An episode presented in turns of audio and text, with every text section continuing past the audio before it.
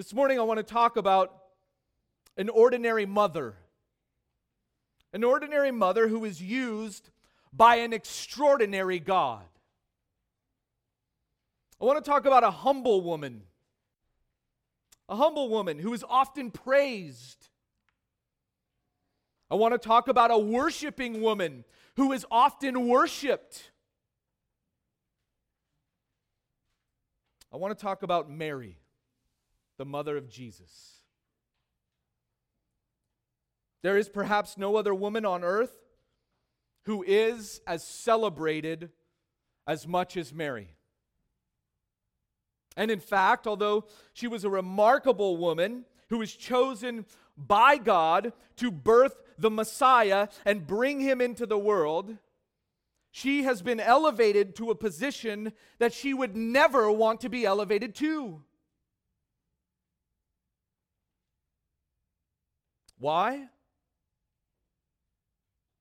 Why does she not want to be elevated? Because she was just an ordinary servant who trusted in her Lord. However, many people throughout the centuries have deified her, especially in Roman Catholicism. They have put her in a place that she doesn't belong and that she would never want to belong in. Here are some things that the Roman Catholic Church teaches about Mary. First, they call her Saint Mary the Virgin, the Blessed Virgin Mary.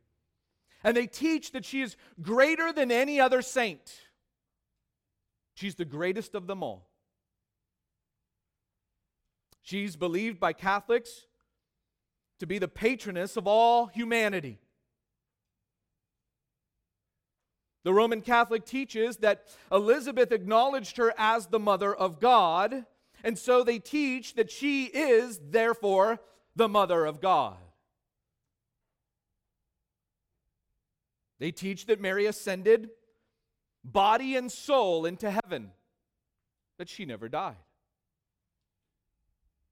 They teach that she's the queen of heaven, and she sits right next to Jesus.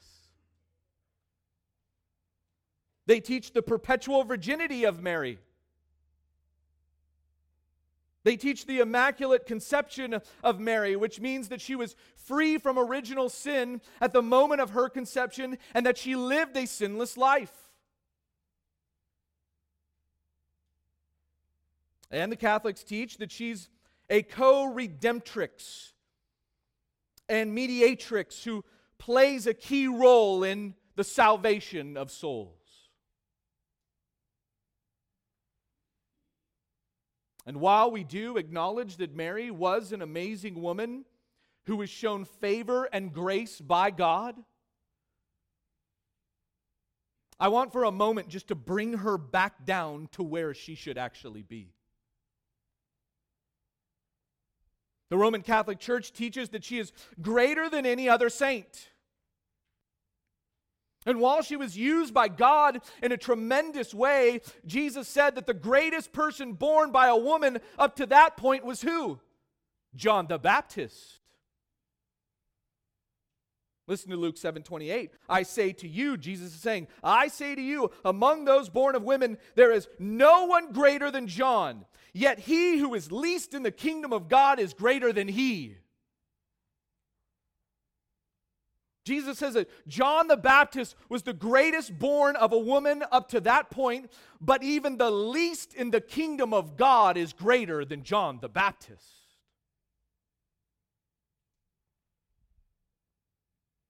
And when a woman comes to Jesus in Luke 11:27 and says, "Blessed is the womb that bore you and the breast at which you nursed," that would have been the perfect opportunity for Jesus to say, yes, and she is the greatest of them all.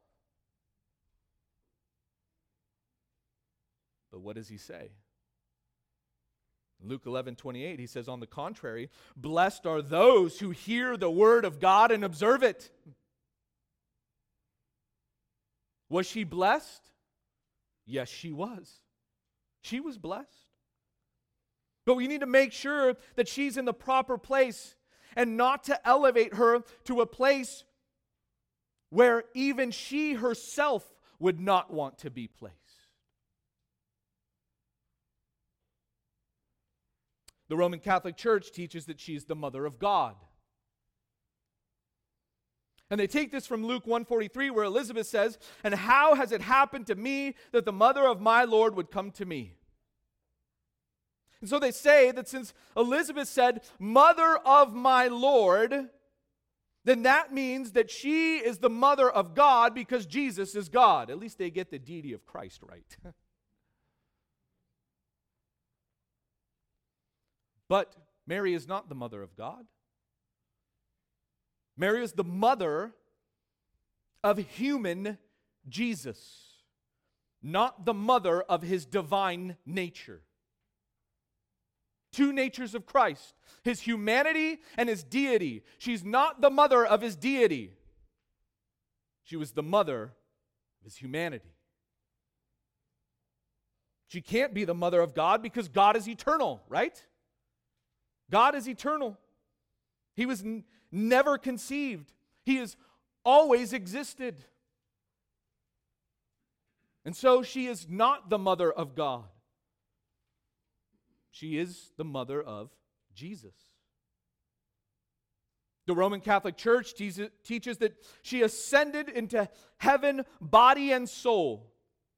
However, there's no record of this ever in Scripture. In fact, the last time that we see Mary in Scripture is in Acts chapter 1. She's there with believers in the upper room right after the ascension of Jesus. In Acts 1:14 it says, "These all with one mind were continually devoting themselves to prayer, along with the women and Mary, the mother of Jesus, and with his brothers." Her name is never mentioned again in Scripture, and there's no biblical warrant for a bodily ascension of Mary.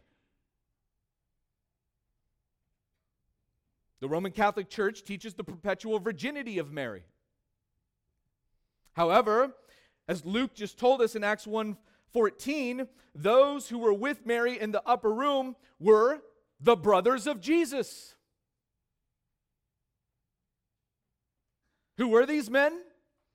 Who were the brothers of Jesus? Matthew tells us who they were. Matthew says in Matthew 13:55, "Is not this the carpenter's son? Is not his mother called Mary, and his brothers James and Joseph and Simon and Judas?" So Mary had sons. She had children. An ordinary woman. She also had daughters. Matthew continues on in Matthew 13:56, "And his sisters, are they not all with us?" She had daughters.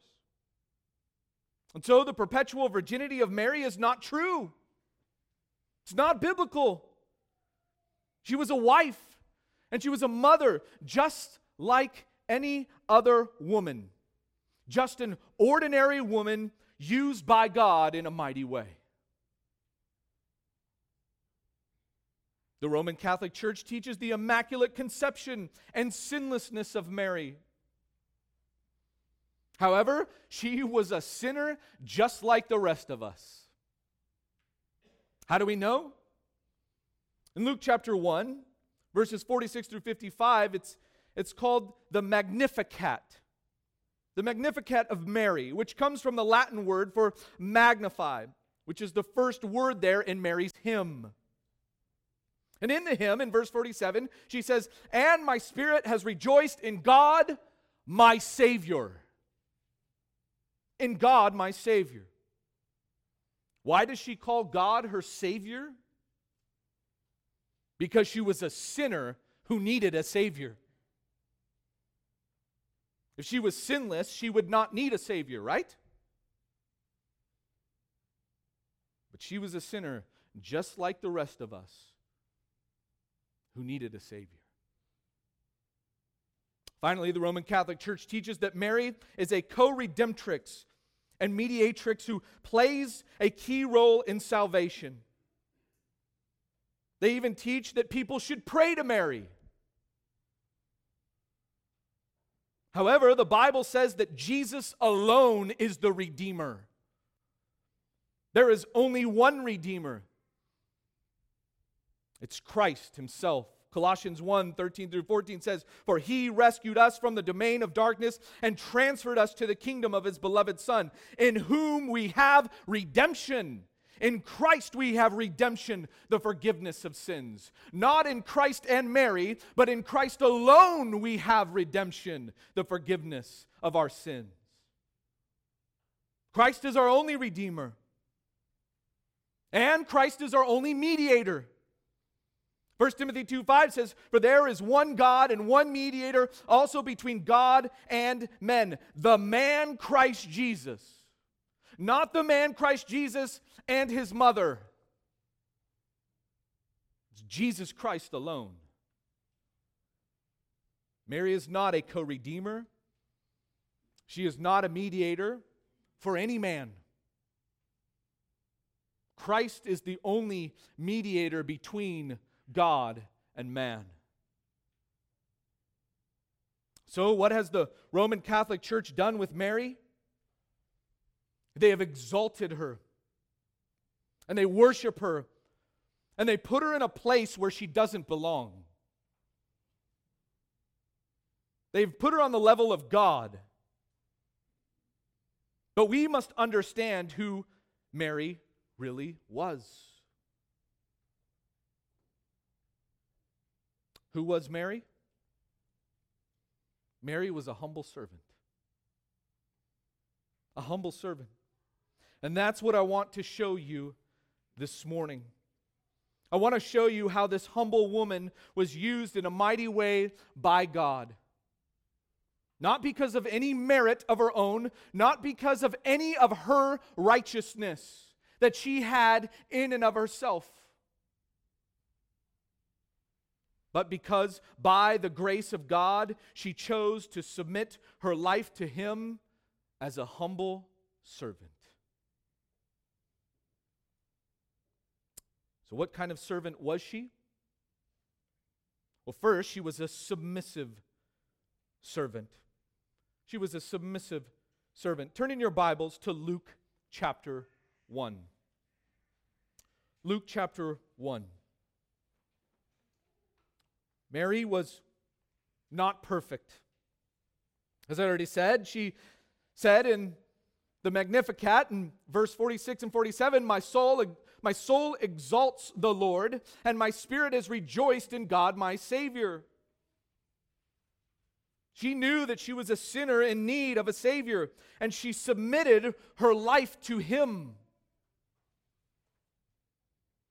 And when Gabriel shows up to deliver the news that she's going to have a son, what does she do? Well, look at verse 29 of Luke chapter 1.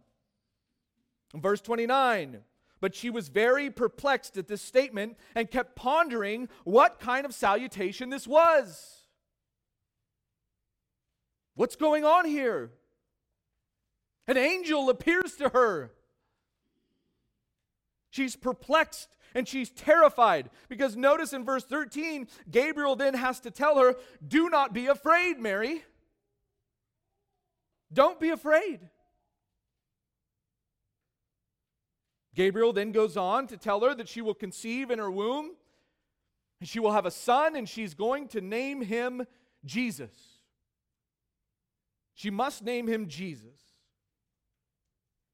Look at her next question in verse 34. Look at what it says there. Verse 34, "Mary said to the angel, 'How can this be, since I am a virgin?'"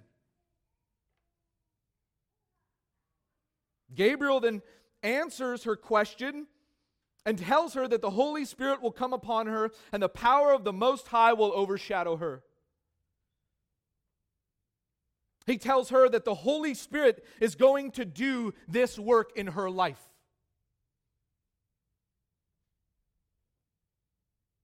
She's just a recipient of God's grace. God is going to do this work in her life. Now, let me just pause right here and help you understand what this meant for Mary. At this time, Mary was a young teenager. Some scholars say around 13 years old. young. She was already betrothed or engaged to Joseph, which means the bride price has been paid for her. Mary and Joseph are legally bound to each other as husband and wife. But Joseph has not taken her to live with him, and they have not consummated the marriage. But they are betrothed, they're engaged legally. And the only way out of this relationship now is by divorce. It's the only way that they could get out of this relationship, because they've promised to be wed to each other. They are engaged. They're betrothed.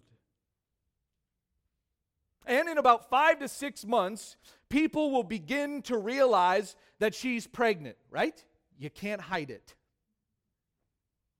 They're going to realize she is pregnant, and yet she's not wed to her husband. And she would have to carry around that stigma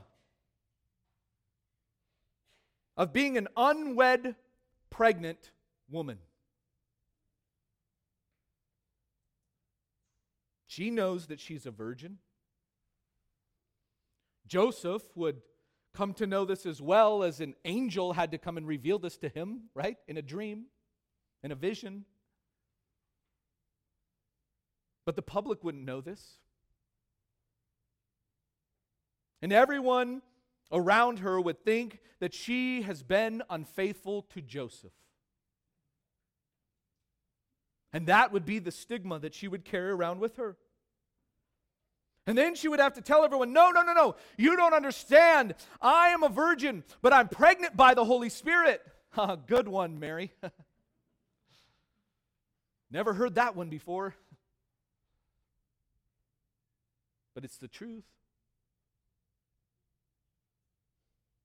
And Mary must have had these thoughts running through her mind when Gabriel tells her that she is going to be pregnant. But notice all of the questions that she asks Gabriel throughout this conversation. She doesn't say, well, what are other people going to think, Gabriel? Or I don't know if I can handle the ridicule that I'm going to get from the people as they come to realize and recognize that I'm pregnant, and yet I'm not wed to my husband. She doesn't even ask Gabriel, well, what is my husband Joseph going to think?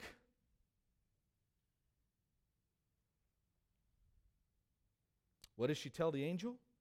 Look at verse 38. And Mary said, behold, the bondslave of the Lord, may it be done to me according to your word. What does she do? She submits to the Lord. And notice what she calls herself there, the bondslave of the Lord. That word bondslave in the Greek is doulē, and it means a female slave. It's from the form doulos in the Greek. But it's the feminine form. And she says, I am a slave of the Lord. Then she says it again in the Magnificat in verse 48. Look at what it says here in verse 48. For he has had regard for the humble state of his what? Bondslave. She recognized that she was a slave of God, a bondservant of God. And she would do whatever God wanted her to do. She was a humble slave of God, and she was ready to be used by Him in whatever capacity He wanted to use her. And if that meant being a mother used by God to bring the Messiah into the world, then may it be done according to God's plan. She was a submissive servant who submitted her life to the Lord to do His will. Second, she was a Scripture-filled servant. Not just a submissive servant, but she was a Scripture-filled servant. Mary was a young girl who was filled with the Word of God. Like others in those days, she didn't have her own copy of the Scriptures. She couldn't go home at night and crack a Bible open and begin to read it. She couldn't wake up in the morning and do early morning devotions and open a Bible and begin to read the Word of God. The Word of God was read in the synagogue. That's where she learned it. She learned it in the synagogue. Being from a Jewish family, her parents would have taken her to the synagogue in Nazareth on a regular basis where she heard the Scriptures read. She put herself under the hearing of God's Word. And what did she do with those Scriptures? She put them in her heart. She put the Word of God into her heart. How do we know? Well, after she received the news from Gabriel and then goes to see Elizabeth, who was pregnant at that point, by the way, with John the Baptist, she then breaks out in praise. Mary breaks out in praise. Look at what she says in verse 46 in the Magnificat. Notice what it says there. My soul exalts the Lord. This here is an echo of Psalm 34, verse 2, which says, my soul will make its boast in the Lord. Look at verse 47. And my spirit has rejoiced in God my Savior. This sounds a lot like Habakkuk 3:18. Yet I will exalt in the Lord. I will rejoice in the God of my salvation. Look at verse 48.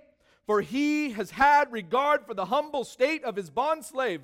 This sounds a lot like Hannah's prayer in 1 Samuel 1:11. O Lord of hosts, if you will indeed look on the affliction of your maidservant and remember me, and not forget your maidservant. But will give your maidservant a son, then I will give him to the Lord all the days of his life, and a razor shall never come on his head. What did Hannah do? Hannah prayed to the Lord, Lord, if you give me the son, I will give the son back to you.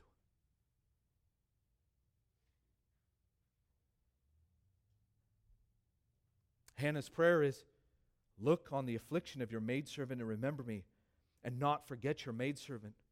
Look at what Mary says in verse 48, for he has had regard for the humble state of his bondslave. She goes on in verse 48, for behold, from this time on, all generations will count me blessed. This sounds a lot like Leah in Genesis chapter 30 and verse 13 when she says, happy am I, for women will call me happy. That word happy in the Hebrew is the word chasher, and it means blessed. Blessed am I, for women will call me blessed. And what does Mary say there in verse 48? For behold, from this time on, generations will count me what? Blessed. Verse 49, for the mighty one has done great things for me, and holy is his name. This sounds a lot like Psalm 71:19. For your righteousness, O God, reaches to the heavens. You who have done great things, O God, who is like you? Who is like you, O God? No one is like you. You are holy. You are separate from all others. Isn't that what Mary says there in verse 49? And holy is your name.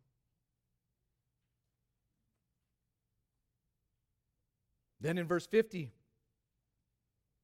you'll see this in some of your translations where it's in all caps. Why is it all in all caps there? Because it's a direct quotation from what? The Old Testament.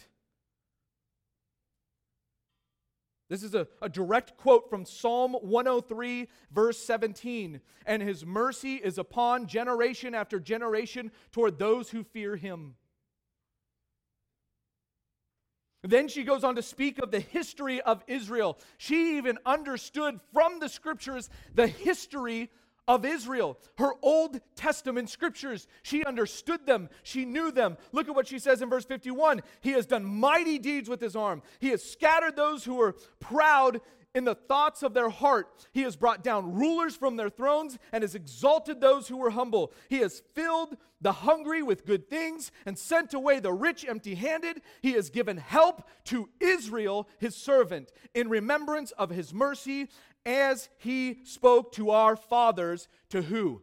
To Abraham and his descendants forever. She even understood the Abrahamic covenant.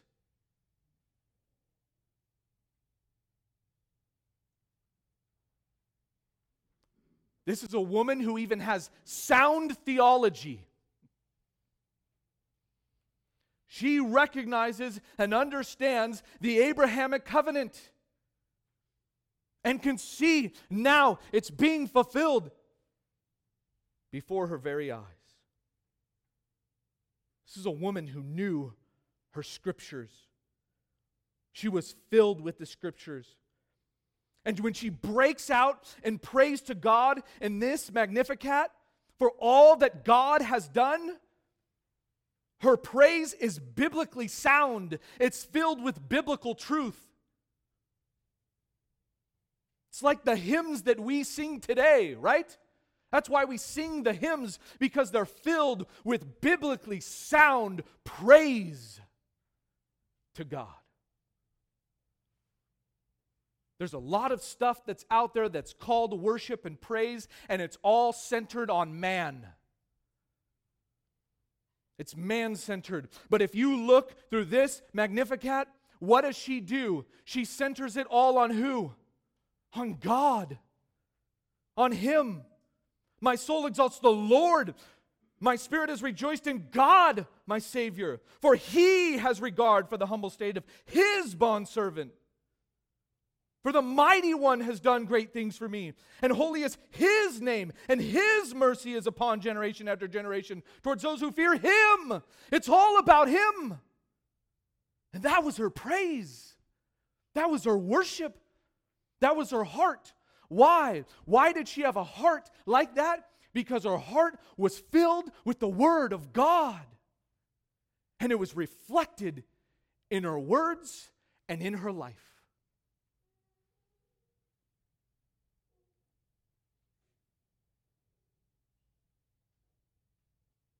What do you think that did for Jesus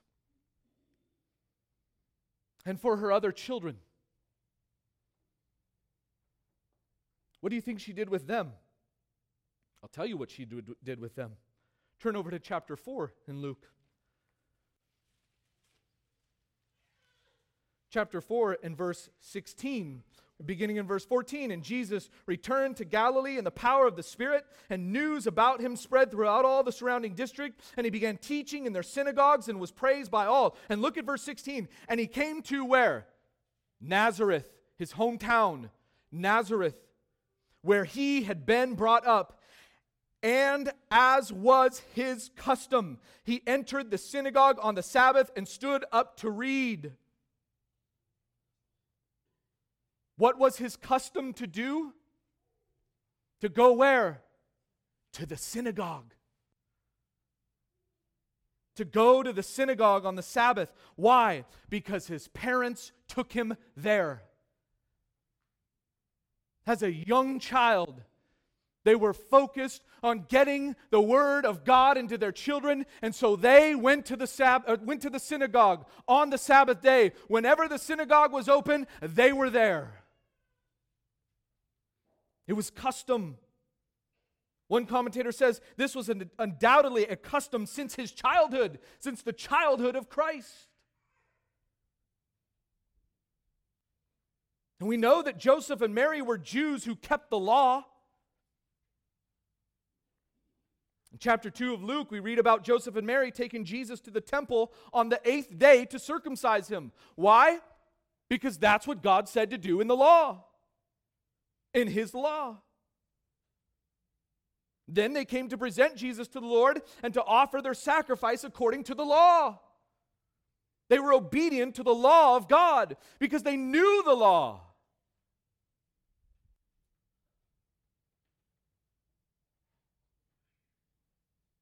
How did Joseph and Mary do all of this? Because they were taught the word of God and then they lived it out in their life. And then they taught it to their children. They passed it down to their children. And it became custom in their children's life to go and sit under the word of God. Mary was a faithful servant of God who was filled with the Scriptures. And as a mother, she lived according to God's word. She was obedient to God's word. And so she was a submissive servant and a Scripture-filled servant. Finally, number 3, she was a steadfast servant. She was a steadfast servant. You see, life was hard for Mary. Life was hard for her. Growing up in Nazareth, Nazareth was not a well-to-do town. Growing up in Nazareth meant she didn't come from a wealthy family. In fact, in Luke chapter 2, when the days of Mary's purification were completed, they brought Jesus to Jerusalem to present him to the Lord, and they offered a sacrifice according to what the law of the Lord said. A pair of turtle doves or 2 young pigeons. They came to bring their sacrifice to the Lord, to offer up a sacrifice to Him. Why did they offer up 2 turtle doves? Well, the normal sacrifice, according to Leviticus 12:6, was a 1-year-old lamb for a burnt offering and a young pigeon or a turtle dove for a sin offering. So you bring the lamb and then you bring the bird. However, in Leviticus 12 and verse 8, it says that if she could not afford the lamb, then it says that she can offer 2 turtle doves. What does this tell us about Mary? She couldn't afford the lamb. She was poor. Her and Joseph were poor. She continues to have more children and raise those children. And then when Jesus was 30, he left for ministry. He left his hometown of Nazareth. And out he goes for 3 years to minister to people. Now one of her sons is gone. And she gets to a point where she even thinks that Jesus is beside himself. In Mark chapter 3, verses 20 and 21, it says, "And he came home, and the crowd gathered again to such an extent that they could not even eat a meal. When his own people," that would be his own people of his family, "heard of this, they went out to take custody of him, for they were saying, 'He has lost his senses.'" Then in verse 31 it says, "Then his mother and his brothers arrived, and standing outside they sent word to him and called him. A crowd was sitting around him, and they said to him, 'Behold, your mother and your brothers are outside looking for you.'" Mary and the brothers of Jesus arrive to try and take custody of Jesus because they think he's lost his senses. He's lost his mind. What's happened to Jesus? Why would they think that? Well, what was Jesus doing at this time? He was telling people that he was God, right? He was telling people that he's God and that he could forgive sins.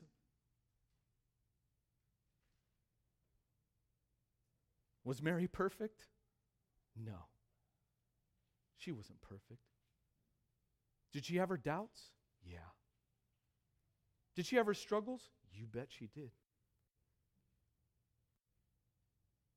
But Mary never gave up on Jesus. She never gave up on him. And eventually she came to recognize the truth of who he was. The next time that we see Mary in Scripture is at the cross. at the cross, where her son is now hanging on the cross. And when Jesus saw her standing next to the Apostle John, the disciple that Jesus loved, he said to Mary, "Woman, behold your son." Now, he doesn't say woman to demean her. That was a way of showing respect then, to call her woman. Some of you maybe have heard me call Sarah woman. Sometimes I call her woman, and she calls me man. We do it out of respect and love for each other. That's what Jesus is doing here. Woman, behold your son. He's showing love for her, to care for her. And then he said to the disciple, to John, "Behold your mother." From that hour, the disciple took her into his household. John took her into his household. Jesus wanted to make sure that his mother was well taken care of.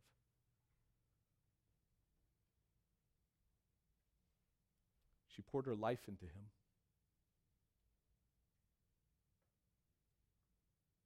And then she's there at the cross. And think about all that she went through there at the cross, as she watched the soldiers nail her innocent son to a cross.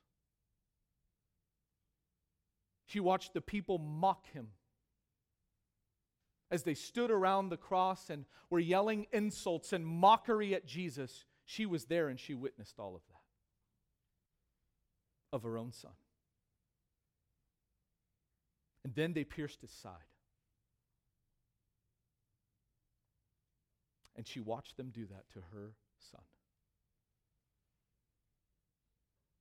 This was a fulfillment of Simeon's prophecy all the way back in Luke chapter 2, when Simeon said to Mary, "Behold, this child is appointed for the fall and rise of many in Israel, and for a sign to be opposed." And then in verse 35, "And a sword will pierce even your own soul." Do you know where that sword pierced her own soul? There at the cross.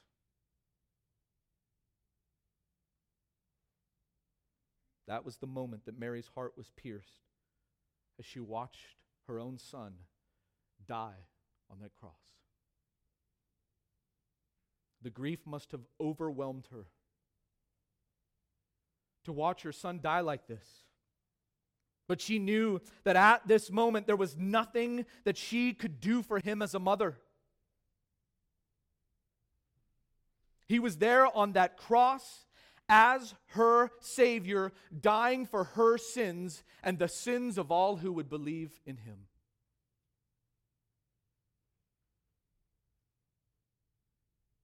She recognized and realized that he is her Savior. You might be here this morning and you think that Jesus was just a good guy, a good prophet, did a lot of good things. But he's not your Savior and he's not your Lord. I'm here to tell you that he is the only Savior and the only Lord. And he came to give you eternal life, if you will repent of your sin and put your trust in Jesus Christ alone. Because your sin has separated you from him. Your sin has separated you from God. Your sin has separated you from eternal life. But Jesus came to offer you eternal life.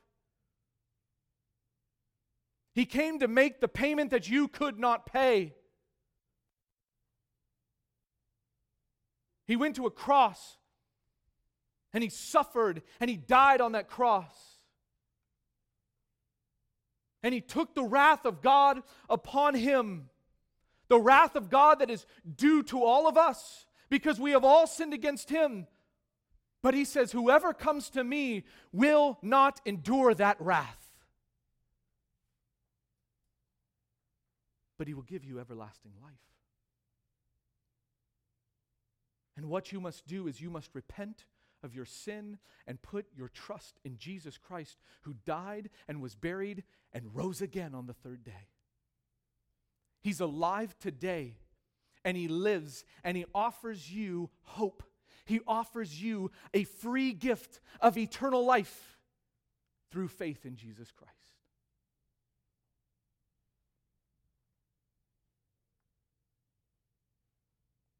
Mary received that gift. Mary knew of that gift. Mary knew that her son was her Savior.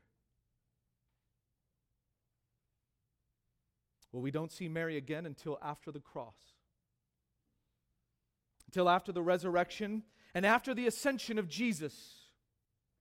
Turn in your Bibles to Acts chapter 1. I want to show this to you.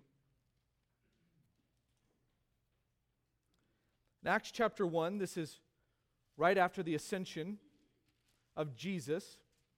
The apostles then go back to Jerusalem. They return to Jerusalem. And look at what it says in verse 14. Acts chapter 1 and verse 14.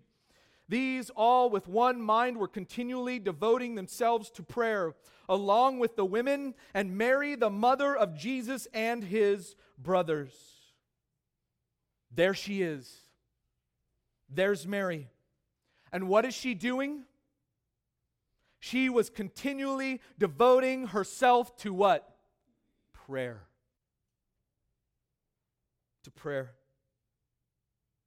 That word devoted there in the Greek means to busy oneself, to be busily engaged in, to be devoted to. What was she busily engaged in? In prayer. Why? Because it showed her devotion to her Savior. And that was her life. Devotion to God. And then Mary disappears from the pages of Scripture. She disappears. None of the epistles in the New Testament speak about her. She's gone. She disappears. Why? Why is this? Because I believe that God wanted us to see her not as a saint that we should worship or a co-redeemer that we should pray to, but as a humble servant that we should model.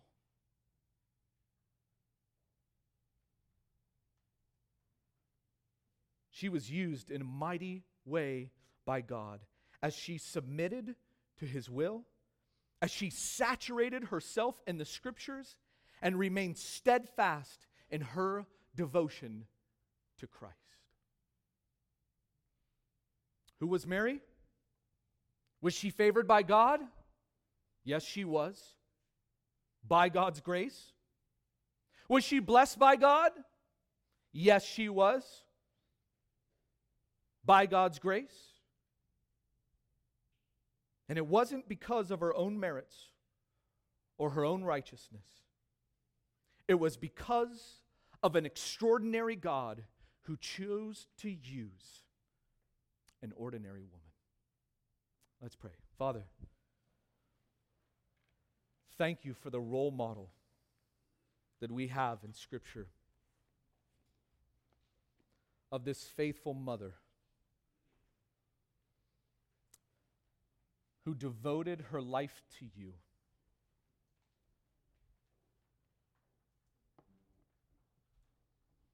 Who submitted her entire life to your will.